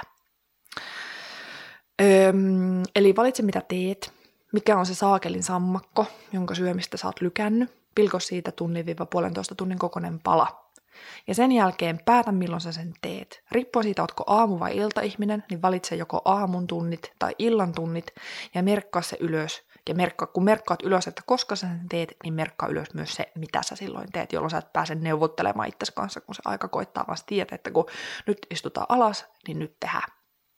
Ja kun se hetki koittaa, niin kiellä itseltäsi kaikki houkutuksen mahdollisuudet, eli lyhyesti sanottuna kaikki kiinni. Kaikki, mikä voi hetkeksikään keskeyttää sen sun keskittymisen. Kaikki, mikä päästää ääntä tai vilkkuu sun ruudulla tai kertoo punaisella pallolla, että täällä olisi jotain mielenkiintoista ja hauskaa ja helppoa, niin kaikki pois. Ja sitten hyväksy se, että joskus epäonnistuu. Minä olen monta kertaa havainnut, minä olen varannut aamulla deep work-ajan ja sitten kun se aika on loppunut, niin mä oon tajunnut, että mä en ole tehnyt lainkaan sitä, mitä piti. Sitten vaan hyytävää lempeyttä ja armollisuutta itseä kohtaan tai siis ei hyytävää, vaan lempeää armollisuutta itseä kohtaan ja seuraavana päivänä tai seuraavalla viikolla uusiksi yritys. Koska äh, kun me ei ole totuttu tähän, me, me ollaan nykyään niin, meidän työelämän meidän työpäivät on niin pirstaleisia, että me ei ole totuttu keskittymään tuntia tai puolitoista tuntia samaan. Mä tiedän, että devailla tämä tilanne on vähän parempi, koska monesti se devausongelma itsessään imasee sinne sisälle niin, niin, niin kuin voimakkaasti, että saattaa hyvinkin mennä tunti puolitoista tai 15. Mutta siitä huolimatta niin kuin työn puitteissa monesti se semmoinen niin kuin notifikaatio ja katkaisemistulva on aikamoinen.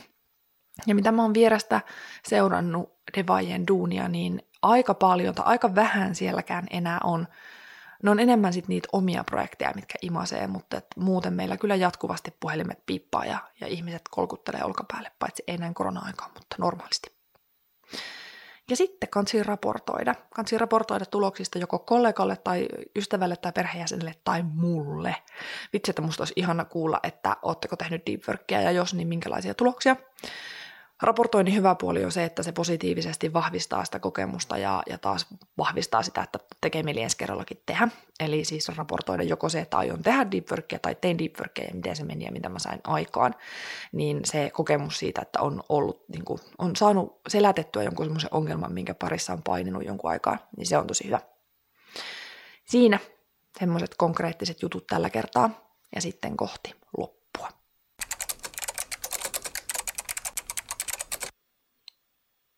No niin, olemme saapuneet loppuun. Kiitos Antti Akonniemi. Oli tosi mainiota saada sut vieraaksi kertomaan juttuja ja pohtimaan kanssani elämää. Äh, käy säkin tutustumassa Anttiin, anttiakonniemi.com, Instagramissa ja YouTubessa Antti Akonniemi. Ja sitten anttiakonniemi.com-sivuston etusivulta löytyy linkit ja löytyy show notesista linkit kaikkiin Antin podcasteihin, eli Akonniemen avaraan luontoon, lepopäivään, atekohetkeen ja sitä mieltä podcastiin. Jos Antin perustama Kiskolabs kiinnostelee, niin se löytyy osoitteesta kiskolabs.com. Um, lämmin kiitos myös Eepolle teknisestä tuesta jälleen kerran. Ja uh, olisit erittäin tervetullut kanssamme Koodarikuiskaajan podcastiin. Tulee podcastiin. No sinnekin, tännekin olet kyllä tervetullut, mutta se mitä siis yritin sanoa on se, että olisit hyvinkin tervetullut tai olet hyvinkin tervetullut tuonne Slackiin. Sinne aina säännöllisin väliajoin putkahtelee joku uusi ihminen ja jokainen on kyllä riemastuttava tyyppi. Koodarikuiskaaja.fi kautta Slack, sieltä löytyy linkki. Ja palautetta voi toki laittaa myös at Elisa-Liisa Twitterissä, Elisa Heikura LinkedInissä ja sitten myös elisa.koodarikuiskaaja.fi osoitteeseen. Vähän alkaa näköjään turnausväsymys painaa päälle, mutta vielä jaksaa, sillä vielä tulee yksi jakso ennen kesätaukoa. Sen vieraana, jakson vieraana on Filjami Väisänen Futulta, ja aiheena on OKR-malli, eli tämän, äh, tämä Googlen kuuluisaksi tekemä Objectives and Key Results ähm, tavoitteiden johtamismalli.